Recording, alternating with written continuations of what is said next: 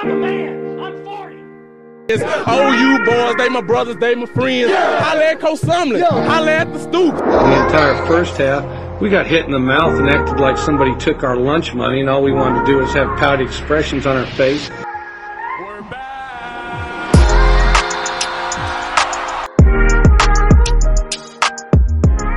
Hello, and welcome to the Around the 12 podcast. My name is Tanner Price, and I'm here with my co host, Greg Hawkert. Um, Greg, what did you think? I'm gonna we're gonna not talk about Big 12 for a minute. We're gonna talk about the Big 10. What did you think about that historic low between Iowa and Minnesota? I don't even know what to say to that. They, what was the final score? 12 to 10? Yes. I've seen baseball scores higher than that. Um, yeah, I mean, it's in typical Big Ten West fashion, you know. Um, what do they say in the Big Ten West? You need at least 10 points to win or something like that. Something. What was know. uh was Iowa's yardage in the second half more surprising or the score? They had two yards in the second half. I definitely the yardage. You can fall forward for like five yards if like you can luck yourself into a three yard gain. I mean, it can't be that hard. Um, Tanner, do you think that if one of us was at running back for the entire Yes. second half of Yes. that game, that Whatever we your get more question than two yes. yards? Yes. 100%. Oh man, I don't know if I think I could get at least two yards on one play, but I think my net total would be less than two. Like I think I'd get tackled for loss more times than I would No. gain two yards. With supposedly how however good Iowa's offensive line is, I think I could have I think I could get more than two and a half. Did you think that that uh that punt return? Did you think it was a fair catch? No, no, they they did get the refs kind of kind of messed that game up. I'm not gonna lie. If um even if he returns that, the under still hits. So Yeah, um that, that that's really all we care about. I didn't really care who won. Um yeah, I think that I, I disagree slightly. I, he was waving his arm, and I, I don't know that it's one of those. So many guys I, do that though. I don't know if I agree with the rule, but it it I mean, it's called like you can call it. I'm shocked that they didn't call it, reviewed it, and then reversed it because they're at Iowa.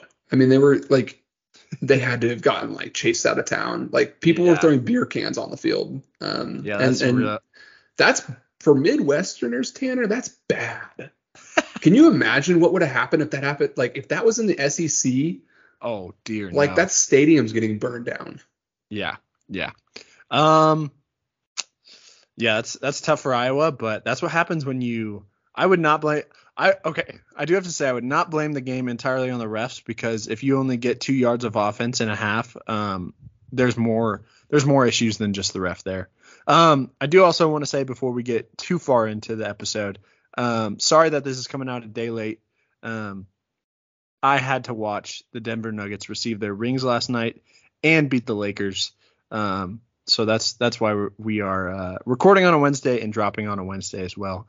Um, yeah, Tanner, I, I just have to say I am I'm shocked that you that you I, look. I understand wanting to watch the ring ceremony. I, I are get we going that. back to are we going back to this? But but but you refu- or not refuse. You played in an intramural basketball game instead of watching game. What was what game was it? I mean, Game five. game five of the NBA Finals when your Nuggets won their first NBA had it- championship. I had it recorded. I turned my phone off. I didn't know that they won it until I got to watch it. So it was okay. I, Okay. I, I, I, you are a better man than me. I would not be able to do that if my team, it, when I'm not even going to say if anymore. When the Spurs are back in the NBA Finals, I'm, I'm sorry, but Oh, everything's when? getting canceled. Okay. It might be like five years, but it, it's coming. Wemby's preseason highlights were. Yeah, it was kind of ridiculous. It And, was. and speaking of basketball, I will be watching the Spurs and the Mavericks here in about an hour. So Oh heck yeah, heck yeah, baby. Greg is back on to basketball. Okay, well, um, I think that it's time that we dive into um, week eight from the Big 12. But Greg, before that, do you want to? I guess well, we can talk about our locks when we talk about the specific games. Um, but let's go ahead and start with uh, UCF visiting Oklahoma. This did not go how I expected at all. I was super impressed with UCF. Um, also, I learned that it's uh, how have we been saying um, Plumlee's middle or second name? I guess we've been saying Reese. I think it's Rice. Uh, Rice, like like yeah. the university. Yeah, yeah. Um, but I was I was very impressed. Um, they had a they had a huge touchdown play um, that the, the, wide receiver got a taunting penalty on because he blew kisses to the OU sideline. Um, but I was I was genuinely surprised that this game was as close as it was. Um, although I am upset that OU won personally. That's personally, not for the podcast. I'm glad that we have an undefeated team. Um, OU did not look as good as they have looked recently. What are your I- thoughts I on ha- this one, I- Greg? I have a lot. Um, Okay. Drop you 'em. want- I'm gonna give you my, my personal thoughts first, not not my objective thoughts. Um, Okay. My personal bias thoughts are I'm I'm glad OU won. I am. I'm glad because you want to know why, Tanner? Why? I want OU undefeated when they visit Mm. Stillwater, Oklahoma, a week and a half from today. Because here, here's my personal theory. I think OU is a really good football team. I don't think they are an undefeated football team. I don't think they're good enough to go 12 and 0, even in what is a below average Big 12. I, I, they're not going undefeated. I, I mean, I you could put me on old takes exposed here in about five weeks, but I don't think it's going to happen. Um, and I would rather, much rather, OU slip up in Bedlam than in a random game against UCF.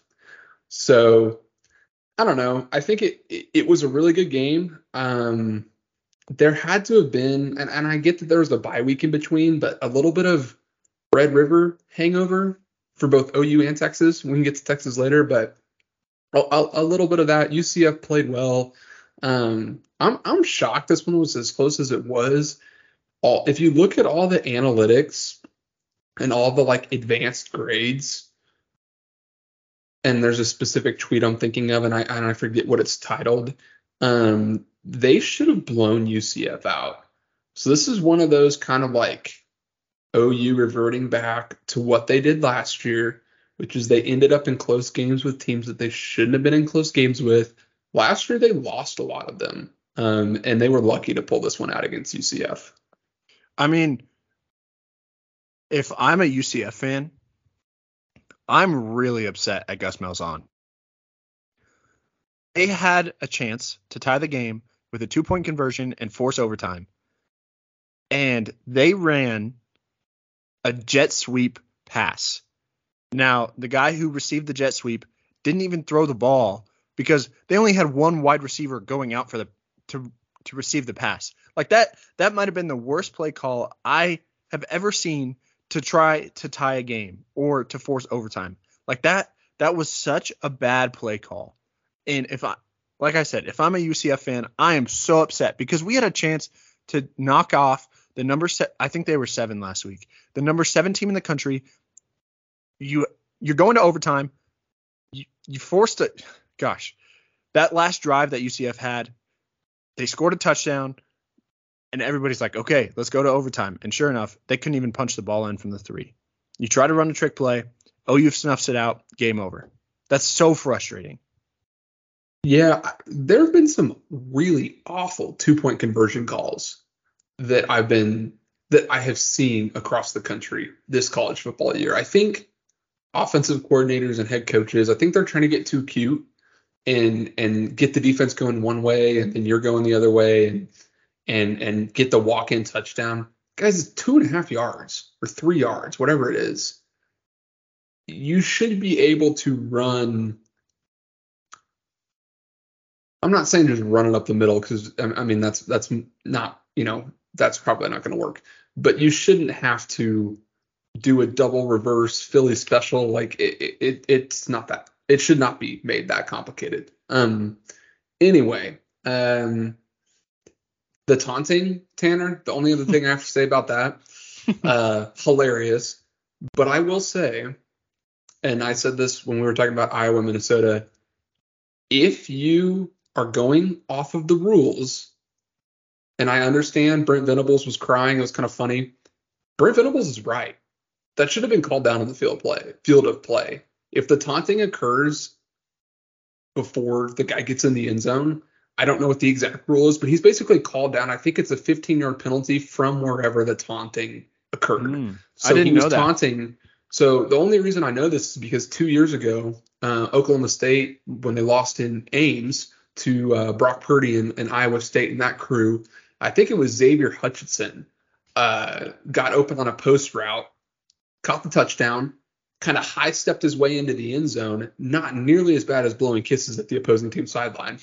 and they called a taunting penalty on him and they brought it they- reversed the touchdown and, and they made him down at like the 20 or 25 yard line. Now iowa state scored like a play or two later so it ultimately didn't matter um, and iowa state won the game. So it, it had no effect on the outcome um, just as this uh, non-flag or flag uh, had no effect on the outcome. But i just think that that's a very gray area kind of like the fair catch punt situation that uh, the Big Ten had going for itself. Um, that should probably be cleared up. And if you want my honest opinion, I mean, unless it's egregious, can we just not call taunting? Like the NFL, I- you can do whatever I you agree. want to. Tyreek Well, Hill no, they're takes actually- a they're cell actually phone really- and backflips. So they, but Tyreek Hill got they got a penalty for that. Oh, they did. I- I yeah, didn't but it's that. it's enforced on the kick, so it's like not it's not that big of a deal. But um, yeah, I didn't know that, but that's that is good to know. Okay, Greg, let's let's go ahead and talk about um, my loss of lock of the week here. Um, Cincinnati falls to Baylor, 32 to 29. Cincinnati has yet to win a game in the Big 12. They are now two and five overall. Baylor's three and four. Um, really, Baylor controlled most of this game. At one point, they're up. They were up 15, uh, 29 to 14, and then in the fourth quarter, Cincinnati scores scores twice, um, and they try to make a comeback. Uh, Cincinnati kick has an onside kick. Sure enough, uh, Baylor recovers, and that's that. But I I really like the way that Cincinnati was able to fight back, but I also like the way that Baylor uh, jumped out to to a good lead. Um, Blake. it was Blake. it was it was fun to watch. I do have to say this was probably one of the best one of my favorite games to watch this weekend. Baylor, um, or I'm sorry, Blake Shapen, just with another very Blake Shapen stat line. You know, uh, uh, uh, roughly in the 60% range complete, completion percentage, 300 yards, one touchdown. Um, nothing eye popping, um, but but I mean, he didn't throw any picks. He didn't turn the ball over. Uh, he even ran a touchdown. So very a very Blake Shapen stat line, and um, they were relying on him to win this game. They threw the ball 42 times compared to only 28 rushes. They ran for 2.9 yards per carry. Um, didn't even um, eclipse 100 rushing yards, whereas Cincinnati was kind of very much the opposite. Obviously, when they got down, they had to throw the ball, but um, they did. They ran for almost 300 yards in this game and and and still lost. So uh, definitely promise from Cincinnati. Uh, but I think this just goes back to kind of what I was saying last week in that when I see these 50-50 games and I'm not really sure who to pick unless I feel, you know, strongly one way or another, until next year, until I'm proven otherwise, I'm going with the uh, original, the the legacy, uh, if you will, Big 12 team. Um, because I just don't know if these new teams are um, up to that level yet. That's that's a great point. Um, yeah, yeah, I agree with you. I Cincinnati's rushing offense, you know, has caused problems for for teams this year, but they haven't been able to capitalize on it. So I think their two starting running backs both run for over 200 yards, or excuse me, both run for over 100 yards. Um, but then Emory Jones can't. It's it's not the wide receivers. It just seems like Emory Jones can't connect with his wide receivers. Um, he throws for under 60, essentially he threw for 65% com- completion percentage. But yeah, Greg, like you said, the legacy Big 12 programs, uh, I think will pull out most more close games than not. Um, I did expect Cincinnati being at home to have some some sort of advantage there, but obviously that didn't play out the way that I thought it would. Tanner, I have to say, and I I I was gonna bring this up in the beginning, but I totally forgot. Uh, I had a six and zero week. That Did you- Oh, you that did. is around the twelve podcast. Uh, that that has not happened since we have been recording. well Um, so done, I, Greg. I had to I had to point that out. Well done. Um, I I what I did pretty well as well. I went what? I think I went five and one, and my one pick was my one loss was Cincinnati. Maybe four and two. I don't know. Did, did we did we both pick BYU? I think we did Yeah. because Yeah. I I'm still not on tech. I once again I'm proven right that tech is not the darling of the Big 12. Okay, Greg, let's go ahead and talk about the afternoon slate of games. Um, let's go Texas visiting Houston. This was so so much closer than I thought, and I got to be honest, Greg. Why, why are we still letting middle-aged men decide where to spot a football? Why are we doing this? Why are we playing this game with chains and sticks? Come on. We are in the 21st century. Let's put some technology into the football and know exactly where the ball how far the ball went forward. That Houston got screwed. I I've I been second that. gentle with this, but Houston got screwed.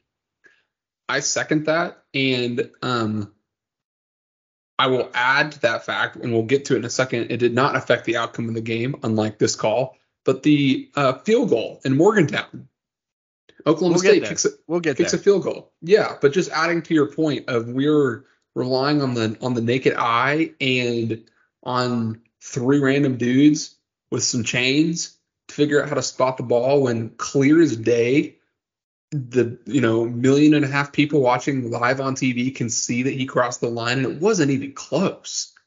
It, it literally was not even close. Um, but kind of backtracking a little bit, Texas Texas went up 21 to nothing in the first quarter and just completely just shut down. Like I, I genuinely think it, it was they could have left the stadium and, and the result would have been the exact same. Um, I thought this game was going to be a blowout. I did not foresee it being close.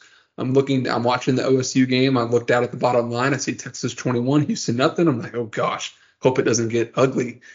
And then all of a sudden, Houston slowly starts to crawl back, and um, credit to them for not quitting.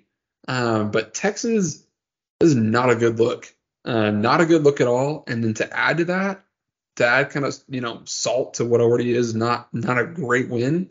Uh, Tanner Quinn Ewers is going to be out for a little while. Yeah, a nice uh, AC joint sprain. It's gonna. I think it's gonna be two two weeks. Um, this is also not the first time that he's had sh- a shoulder injury um, in the middle of a season. Last year he was sidelined for um, I want to say three weeks after I think it was after longer than that. it might have been longer than that, but after um, he took a hit in their Alabama game last year. Um, so yeah, this is not the first time that he's had an injury on that throwing shoulder. But yeah, I thought it was really interesting. So uh, like you said, Greg, Texas went 21, 21 points unanswered. Then Houston also went 21 points unanswered. I was so confused. Um, but yeah, I was genuinely impressed with Houston. Um, not necessarily their defense because, like we've said, they gave up 21 straight points. But um, I was impressed with Donovan Smith. He had a very strong game. He did. I mean, when you're down 21, you got to throw the ball to get back in the game. He threw 46 times, um, only giving up one interception and three three touchdowns. So um, he had a nice, solid game. But yeah, I I am genuinely upset that we are still doing this. Like I get it. You don't want to change you don't want to change the nature of the game, but you, you have to. This there's been too many instances where uh, the ball goes over the upright or the ball crosses the line, but then the refs have a poor spot. Like the, we cannot we cannot continue to rely on um I don't want to be rude to any refs, but we cannot rely on some potentially poor-sighted people spotting the ball. That's all I'll say. um okay. I had to I had to let that out there. But yeah, Texas is now they moved to um, 6 and 1 now after that win at Houston. Okay, Greg. Um I think you and I are both slightly, maybe very excited to talk about this game. Oklahoma State visits West Virginia in Morgantown and pulls out uh, a surprising win, maybe. I don't know how you would explain it, but 48 to 34 with Ollie Gordon just running all over West Virginia. He goes for 282 yards and four touchdowns. Um, let's see, three of those came in the fourth quarter, which is just ridiculous. Um, Garrett Greene played very well. I thought.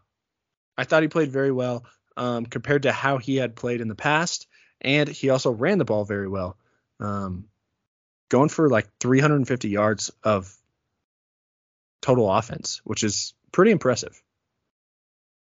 Yeah, this one started. I mean, this was this was a weird game. Um, sorry, my my uh my computer's freaking out. So let's see. You're good. All right, you're back. It just took me. I couldn't see anymore all of a sudden. um, no, this was a really weird game. So it starts off. Uh, Oklahoma State gets a three and out on defense. West Virginia has the punt, and then Oklahoma State busts the punt. Um, which weirdly enough, West Virginia did the same thing in the third quarter. So it, it was it was a really good game. It was back and forth. Um, it was it was like a classic Morgantown game where like it's it's just kind of a it's just kind of a scrappy game and it's cold and it starts to rain in the fourth quarter and I mean it it, it could go either way. Um, but Garrett Greene, like you said, he did play a really good game. Um, I mean obviously the story here is Ollie Gordon uh, just completely. I mean he ran 282 yards is ridiculous. Is ridiculous. That's um, dare I say Dare I say? No, I'm not going to say it. I'm not going to say it. No. Don't mind. Alan, keep keep going. Alan Greg. Bowman too had a very uh, had had a solid game. Um, threw for 200, little over 200 yards, two touchdowns, had one pick. Um, Tanner, I think it's time to start talking about slight big picture. Oklahoma State is a contender. I'm I am fully back on board. They are they are a contender.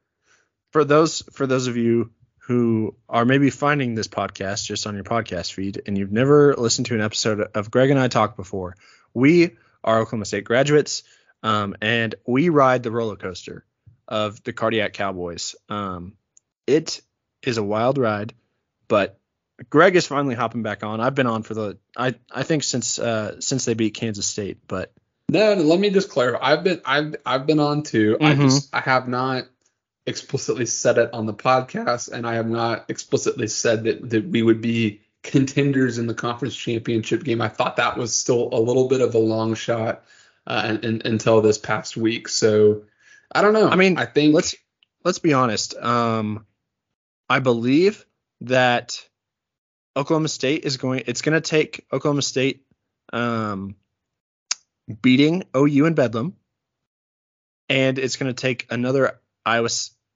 Iowa State loss in conference play. So I don't think they'll have to worry about the second part. I'm I'm not sure they will either, but I'm just stating the facts that yes, while they are playing like a contender now, it's going to take other people to do um, to take some losses as well. So uh, it's they Oklahoma State doesn't necessarily con- control their own destiny um, in that sense. But still a very, very good game from Oklahoma State. Uh, I think I said last week that Oklahoma State is maybe finally starting to figure out their defense a little bit. Still no. Um, I think I I lied last week. I guess I didn't lie on purpose. I just um, they just did not show um, the ability to stop big plays. I think that's still what what's hurting Oklahoma State the most is the just giving up big plays, whether on the run or uh, through the air. But yeah, giving Mostly up 34 through the air. They they really have not given up much on the on the ground. Garrett Greene did have a couple nice runs, but really it's it's just been through the air and it's one of those things where I think it's because it's been a consistent thing, it's now a problem and it's one that may not be easily fixable. However, it's not a the watching Oklahoma State games, it does not seem like the opposing offense is consistently moving the ball down the field. They'll go three and out two times, and then they'll have a 45 yard touchdown pass the next drive, and it just kind of kills those two three and outs that you that, that you got the momentum from those two three and outs. So again, if they can if they can limit the big plays, if they can even cut them in half, um, I mean, I mean you're looking at a team that could could play in Arlington in December. Yeah, most definitely. Okay, Greg, let's go ahead and talk about uh, Texas Tech visiting BYU. Uh, I did m- mention last week that I might have been able to go to this game. I was not able to, but I still was able to watch. And sure enough, uh, BYU pulls out a, a, nice solid victory against Texas Tech. BYU is now five and two, Greg.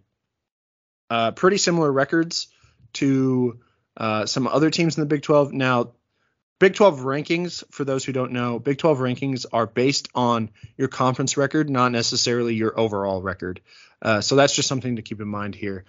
But BYU wins 27 to 14. At one point, BYU was up 27 to 7. Um, basically from the end of the third quarter through the middle of the fourth quarter, and then uh, Texas Tech scored uh, one more touchdown. But yeah, I I think that this this game, personally, if you ask me, is more about Texas Tech's inability to do anything with their third string quarterback. Yeah, they they've been really hurt bad um, by quarterback injuries for the last couple of years, and this was something I said last week. I know BYU um, BYU's got a solid defense, and they and they've got one that can force turnovers. They forced five on the day, um, and including three interceptions. So uh, Jake Strong, he showed promise at times, um, but when you're hovering around a 50% completion percentage and throwing three picks, that's not going to win you very many ball games. So honestly, I don't I don't have much to say on this game other than Tanner. We were texting before um, recording, and and you said something uh, that that just I think summed up my thoughts perfectly. Is that BYU is the most consistently inconsistent team yes in the conference. They don't make sense. I can't figure them out. One week I have them as my lock, and the next week I'm they're losing by 30. Um, it they don't make sense, and we'll get to it. But um, I'm very curious to see what happens when they visit Austin this week. Very curious. Yeah, it'll it'll definitely be interesting, um, especially with uh, Texas having their backup quarterback in. Yeah, this was just this was just an odd game because it's really interesting. So like BYU uh, gains 277 yards of total offense, which is not good. Your quarterback should be able should be throwing for that. Um, and Texas Tech gains 389 yards of offense, but they only score 14 points. Like this is this is just such a weird game. But like you said, Greg, when you throw three picks and have two other fumbles, um, that is that is difficult to overcome. You lose the turnover battle five to nothing that is incredibly difficult uh, for an offense to overcome. And then, Greg, let's go ahead and talk about the Battle of the Purples, or um, the the Wildcats eating the Horned Frogs, I guess you could also call it, because Kansas State absolutely demolished TCU, 41 to three. Uh, it was just it just seemed a little bit unfair. Um, it was also really interesting for those who who watch this game and are kind of following along with Kansas State's trajectory this year. Um, Will Howard and oh gosh, what's uh what's their backup? Avery Johnson. Avery Johnson. So they went they went um, every other drive, and I thought that that was interesting. It gave um, it definitely gave TCU's defense some fits because one, you got Will Howard who is a more competent passer than Avery Johnson. But Avery Johnson is just an absolute speedster. So it's it's honestly like you're playing against two different offenses in the game, and you have to figure out who's um which quarterback you're you're playing for or you're playing against. So that and, that's And That- Will Howard can run too. I mean, he had four carries for 62 yards. Uh, Avery Johnson, obviously the more consistent runner. They ran him 16 times. Um, but I mean, both Will Howard threw for three touchdowns. Avery Johnson threw for a touchdown. Will Howard had 150 passing yards. Avery Johnson was at 90. Will mean, Howard had a few more pass attempts. But I mean, That's if you if you look at their combined numbers, the two of them combined went 15 for 26, 244, and four touchdowns. And the team ran for 343 yards, six and a half yards per carry, and one touchdown. That's it's nuts. almost almost 600 yards of offense. That is that's ridiculous. What is that? 687 yards of or 587 yards of offense. That is ridiculous.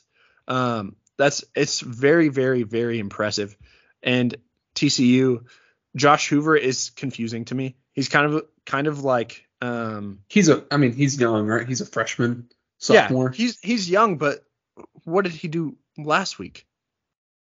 He he who did they who did TCU play last week? like torched BYU, like we were saying. None of this Yeah. makes sense. Yeah, he he tore up the BYU defense. Like either BYU's defense doesn't make sense or um Jake oh gosh, sorry. Jake clicked on the Strong. Yeah, or Jake Strong just is inconsistent because he's young, which is probably uh it's a mix of the two. But yeah, Kansas State absolutely destroys TCU. Um yeah, Greg, you and I you and I did very well this week. I think I went 5 and 1 because I I picked um Cincinnati over Baylor, but we did we had a we had a good week on picks. Oh, I didn't even I didn't even call it out. Oklahoma State was my lock, so that puts me at six and three, I believe, on the year. And I Yeah, am and then- opposite of that. and which I think we're just going to continue to rotate. So this is your week, Tanner. Um, Okay. Okay. Fine. I'll take it. I, I I think we've only had have we I think we've had one week all year where we've both gotten our locks correct. and then I think we also had one where we both got him wrong. So Yeah. so yeah. Other than, other than that, we we've split it one and one. So if you were tailing both of our locks, you would be down a lot of money because we we've both only been right uh, together combined uh, once Well, this you- entire year. If you follow Greg's advice and then pick against me, then you'll then you'll win some money. You'd be doing really good. Um, I may or may not have done that last week. oh it wasn't it wasn't personal, Tanner. I thought Uh-huh, BYU was uh-huh. or I thought Baylor was going to win. I felt good about that. I was I was shocked when you made Cincinnati your lock. I just didn't say anything. We didn't talk about it beforehand. Um, but yeah, Whatever you say. All right. Well, Greg, let's go ahead and throw a team or two teams on upset alert this week. Who do you have? Tanner, I have to do it to him. I have to. I don't want to because guess who I want undefeated in Stillwater next weekend? Oklahoma. I want I want OU undefeated, but I'm going to put them on upset alert. They are 10 point favorites at Kansas. Uh, Tanner, this is a tough stretch for them. They played in the Red River game. They had a bye week. Then UCF took them down to the wire. Now they have to go at Lawrence, which we know we're huge fans of the booth on this podcast. The booth is a tough place to play. Kansas always plays better there. And then they have Bedlam. I think that again, they're relying on Dillon Gabriel to make plays. They cannot run the ball very well consistently, um, and they're relying on their defense to uh, continue to get stops. Um, which again, this is like this is this is the upside down. Like this is the Stranger Things upside down. OU of three years ago was not stopping anyone, but they were running over everybody. Um, now it's it's it's the complete opposite. So Jason Bean's still playing. I believe Jalon Daniels is. I, I- think they said he's back to practicing, but with very limited reps and is and is highly questionable. I I I, I think they confirmed Jason Bean was going to start, but um, again, we're not talking about an average backup quarterback. I have to put OU on upset alert. Um, Kansas is homecoming. The booth. Uh, I, I don't think it's sold out yet. I don't know why, but Kansas fans, you better get there because um, this could be one of your biggest wins in program history. That's a great call out. And I'm going with the other um, team leaving for the SEC. I think Texas is going to be on upset alert this week. Um, mostly just because Maalik Murphy is going to be playing quarterback for Texas this week as Quinn Ewers is sidelined, like we mentioned before. Um, yes, Texas is still a very good team despite uh, Maalik Murphy. They have uh, Jonathan Brooks as their running back, and he has he has been one of, if not the best running back in the Big 12 this season. Um, but this, I don't know, like like like Greg said, um, BYU is the most inconsistent or most consistently inconsistent team probably in the nation. Um, I'm gonna put Texas on upset alert. If if you get the good BYU, I mean this game's gonna be you have a backup quarterback for Texas. If you get if you get the good version of BYU, they've already proven they can win on the road. They beat Arkansas in Fayetteville. Yeah, exactly. That's that's my point. Is like they're not and and as a former independent, unlike the other new schools, they had to play good teams throughout their entire year um, to be considered in the top 25 or make it to a bowl like make it to a good bowl game. They had to play uh, good teams throughout throughout the course of the season so that yeah they could they could make it to a decent bowl game or be ranked in the top 25 so they're not um, playing good teams is not unknown to them. They yeah, they're used to the Power Five, uh, a a, a different version of a Power Five schedule, the Right. grind that that Right. it takes. Yeah, so they they're yeah they're not they're not new to tough tough environments. So i'm going to put texas on upset alert there. Okay greg let's go ahead and pick the games. Once again we have um we have six games this week. We will start we actually have oh wow i didn't even realize this we have three games at the 10 o'clock slate um so we're going to pick these games and then i'm going to ask you greg uh if you have two screens which two are you going to which two games are you going to have on so Mm. take a second to think about it. But let's go ahead and pick Oklahoma visits Kansas. The booth is going to be packed. It's homecoming. Um, Greg, you put Oklahoma on upset alert. Who are you going to pick in the game? I am still going to stick with Oklahoma. Um, even with everything I said, um, I, I still think they find a way to win this game. Um, but I think it comes at a struggle. I, I think it comes at a struggle, and I think that it only um, I, I'm look, Tanner. I'm just drinking all the orange Kool Aid, and I am trying to speak this into existence. I think it comes. I think their win this week comes at a struggle, and and and you know maybe maybe they're a little maybe they're a little tired uh, two weeks from now uh, when they play OSU. But um, anyway, I'll take OU. What about you? I'm going back and forth right now. I'm struggling with this. Homecoming homecoming games are a dangerous drug. I will say that because teams do crazy things on their homecoming, mostly because of the atmosphere. Um, I'm going to go Kansas here. Um, it could be a little bit of a reach, and I'm okay with that. I have not had a good year, honestly, picking games. So we're just going to continue that, or I'm going to look like a genius. Either way, I'm good. um, okay, Greg, let's let's go ahead and talk Houston visiting Kansas State. I'm going to go first on this one. I'm taking Kansas State. This one's pretty easy to me.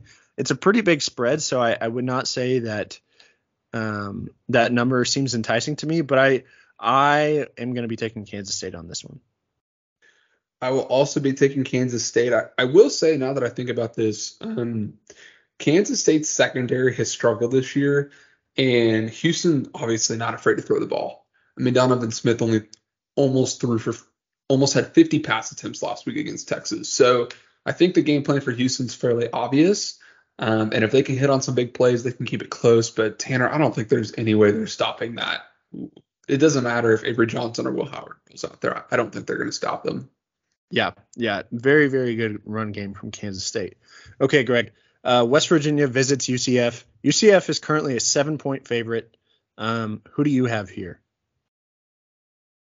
This this is tough for me. Why why don't you take this one? Why don't you go first? Okay. Um, I think if John Rhys Plumlee plays like he did last week against OU, I would take UCF. Is he is he hurt? No, I, he's back. He played. He played last week. He played well. I think he's. I think he's healthy. Um, I'm also waffling back and forth on this one. I'm gonna go with West Virginia. I've called them my second favorite team in the Big 12. I'm gonna go with West Virginia, and yeah, that that's what I got. As as you were talking, I remembered what I said at the beginning of the podcast, so I have to listen to my own advice. If I can't decide, if I feel it's 50-50, I've got to go with the with the OG Big 12 team. So I will also be taking West Virginia. Okay, there we go. Uh, Greg, now the afternoon slate, we got BYU visiting Texas. Um, I put Texas on upset alert. I still think that they will, but I, I'm gonna say that Texas wins by three. Mm, close, close game. Uh, I, I I agree with you. I think Texas wins. Um, I think they win by more than three. I don't know if they cover that 17 and a half, but um, I've got Texas, and I don't know if we get the. I don't know if we get the the, the good BYU um, this week. Fair enough. I, yeah, it's it's tough to pick BYU games, um, but it'll it'll definitely be interesting to see what Maalik Murphy does uh, in the quarterback position for Texas. Okay, Greg, let's go ahead and pick Iowa State visiting Baylor. Iowa State's currently a two and a half point favorite. This game is in Waco. Who do you have? I've got Iowa State. Um, it was funny. This this line originally came out, and Baylor was favored by a couple points. Um, and obviously that swung very quickly in Iowa State's direction, and now only you know, Iowa State's favored by two and a half. Again, I like Iowa State's defense. I like Rocco Becht. I like what he's been able to do. I don't think he's Tom Brady or anything, but I like Rocco Becht. and I think I just don't think the Baylor's that good. I think I think Baylor and Cincinnati. I know you mentioned that was a, a fun game to watch last week. Uh, Tanner, I think they're probably two of the worst teams in the conference, besides maybe Texas Tech. Um, I think Iowa State takes care of business on the road. Okay, I I also have Iowa State here. Um, I th- do I have Iowa State? Yeah, I have Iowa State. I I can't go back and forth here. I I I like the way that Rocco Becht is playing. I like the way that Dan Campbell has responded to that guy telling him that he's on the hot seat. Um, I Matt Matt Campbell. Matt did Campbell. I say Dan Campbell? Sorry. Yeah, that's the Lions coach, right? Yeah, yep, yep. That is the Lions coach. Sorry. you looked at me with confusion and I was like, wait, what did I say? Yeah, no, sorry. Matt Campbell, not Dan Campbell. Okay, Greg. And then the night game. Cincinnati visits Oklahoma State. Um, for those of you who don't know and didn't go to Oklahoma State, uh, it's America's greatest homecoming this weekend. So there's going to be what would you say, close to 100,000 people in Stillwater, a town that's normally has 45,000 people in it, including the students. So you're talking easily doubling the population of of uh, Stillwater. So, Greg, who do you Yeah. have? Yep. Uh, yeah, 100,000 people will be in in in uh, good old Stillwater, Oklahoma, including myself. Uh, I've got Oklahoma State. Uh, like I mentioned earlier, I think Cincinnati is one of the one of the bottom teams in the Big 12. Uh, they they could keep this close if they if Oklahoma State continues to allow big plays. Uh, Emory Jones is not necessarily he's not really been relied on to um, beat teams deep this year, uh, more so uh, on, on the ground. Um, but I don't know. I like Oklahoma State. The seven and a half point line kind of gets me a little bit. I'm a, I'm a little confused. It's it's kind of low. I when when it I thought this would be more of like the 10, 10 and a half range. Um, so there may be some hesitancy um, on Vegas's end to buy into Oklahoma State. Meanwhile, I'm all the way bought in. Uh, so I'll take the pokes. All right, I'm also going to Oklahoma State here. Um, I I think that this is uh, this is going to be fun. It's also going to be new for Cincinnati playing uh, against Oklahoma State. Um, it's going to be a a very very very loud and excited atmosphere. Homecoming in Stillwater is one of the best times of the year, if I may say so myself. They did Cincinnati no favors with their uh, first two conference road games, going at BYU I, I mean, it's been like a month because they had a bye week in between that, and then they've had three home games since then. But at BYU, and then and then at Oklahoma State uh, on their homecoming game. Uh, I will say the only thing that throws a wrench into this, and this is because I'm trying to I'm trying to plan for myself, Tanner. Uh, is a good chance of rain in the forecast. Uh, so let, let, let's pray that doesn't happen. I think if you're Cincinnati, you may want that to happen because uh, that that could uh, lower the uh, excitement level of the crowd. Maybe maybe uh, maybe a few people will uh, not be in attendance if that's the case. Um, but yeah, I think uh, it, it, should it should be a good game. It should be fun. Um, back to that 11 a.m. time slot though. You mentioned who would I have on my TV? It's yeah. definitely it's definitely OU and Kansas on one, and and I don't think I'm flipping that unless it's a blowout. Uh, on the other, it's got to be West Virginia and UCF. Um, unless Houston can somehow keep that close, uh, I think West Virginia and UCF is the is the closer of the two games. And and Tanner, I'd, I'd much rather watch a game that's interesting in the fourth quarter, regardless of who it is, than a blowout. Yep, I I actually would totally agree agree with you there. Once again, it'll be really interesting to see what Kansas State does with their with their double quarterback situation that they got going on. Um, but yeah, Oklahoma and Kansas, and then West Virginia and UCF will definitely be on my radar uh, Saturday morning. Okay, Greg, who is your lock of the week? Look, Tanner, I have not done this all year. I have not gone with the same team in back to back weeks, and we are, this is our 10th lock. But I've got to go with Oklahoma State. I, I have the wave. I am drinking the Kool Aid. I am all in. I think seven and a half is disrespectful to an Oklahoma State team that has uh, won uh, fairly convincingly in the last three weeks. Now that Kansas game was a nail biter. Um, Tanner, Cincinnati's no good. I, I, I may completely uh, jump on this podcast next week and regret this, but uh, I've got Oklahoma State minus seven and a half. Um, give me the pokes and give me the points. Okay, there you go. Um, Greg, I mentioned that I'm taking West Virginia to win. I'm also definitely, definitely, definitely taking West Virginia to cover. Um, West Virginia is a seven point underdog on the road in Orlando. Um, I have the Mountaineers here. They played pretty well last week against Oklahoma State, but it's tough when you give up 280 something rushing yards to one guy.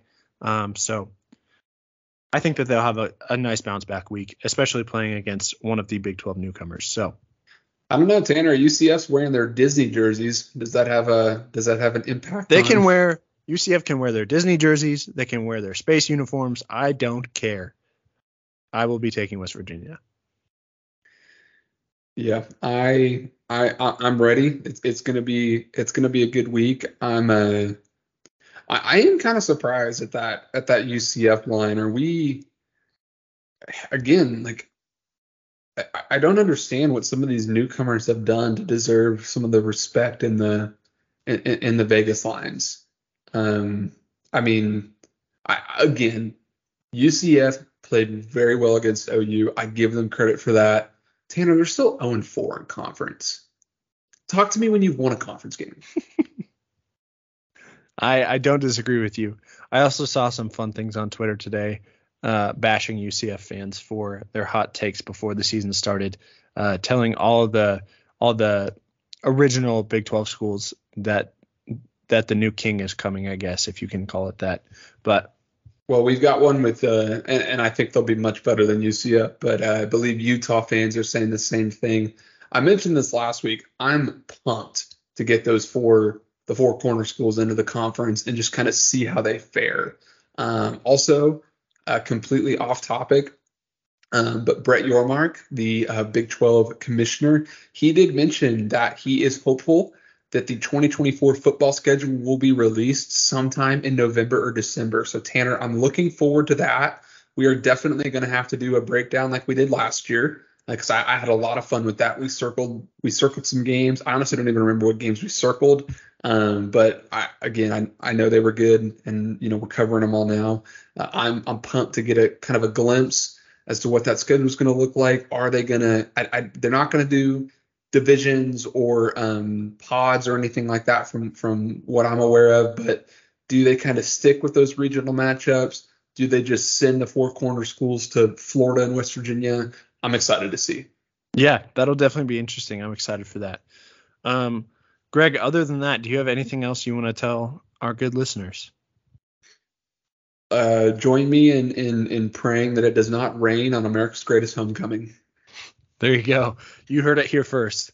Um, everybody, be sure to follow us on Twitter at around the underscore 12, also on Instagram at that same tag, and then on Facebook we are around the 12 podcast. Um, you could also, Greg, I don't know what your uh, what your Twitter account is, like your personal one, but you can look us up probably Greg Hawker and Tanner Price on Twitter and find us fairly easily. Um, yeah, make sure to share this podcast with your friends and family who care about the Big 12. And even if they don't care about the Big 12, please share it with your friends and family. Uh, we would love to have new listeners. And please, if you wouldn't mind leaving us a review on Spotify or Apple Podcasts or wherever you get your podcasts, we would greatly appreciate that. Okay, everybody, we thank you. We love you. Goodbye.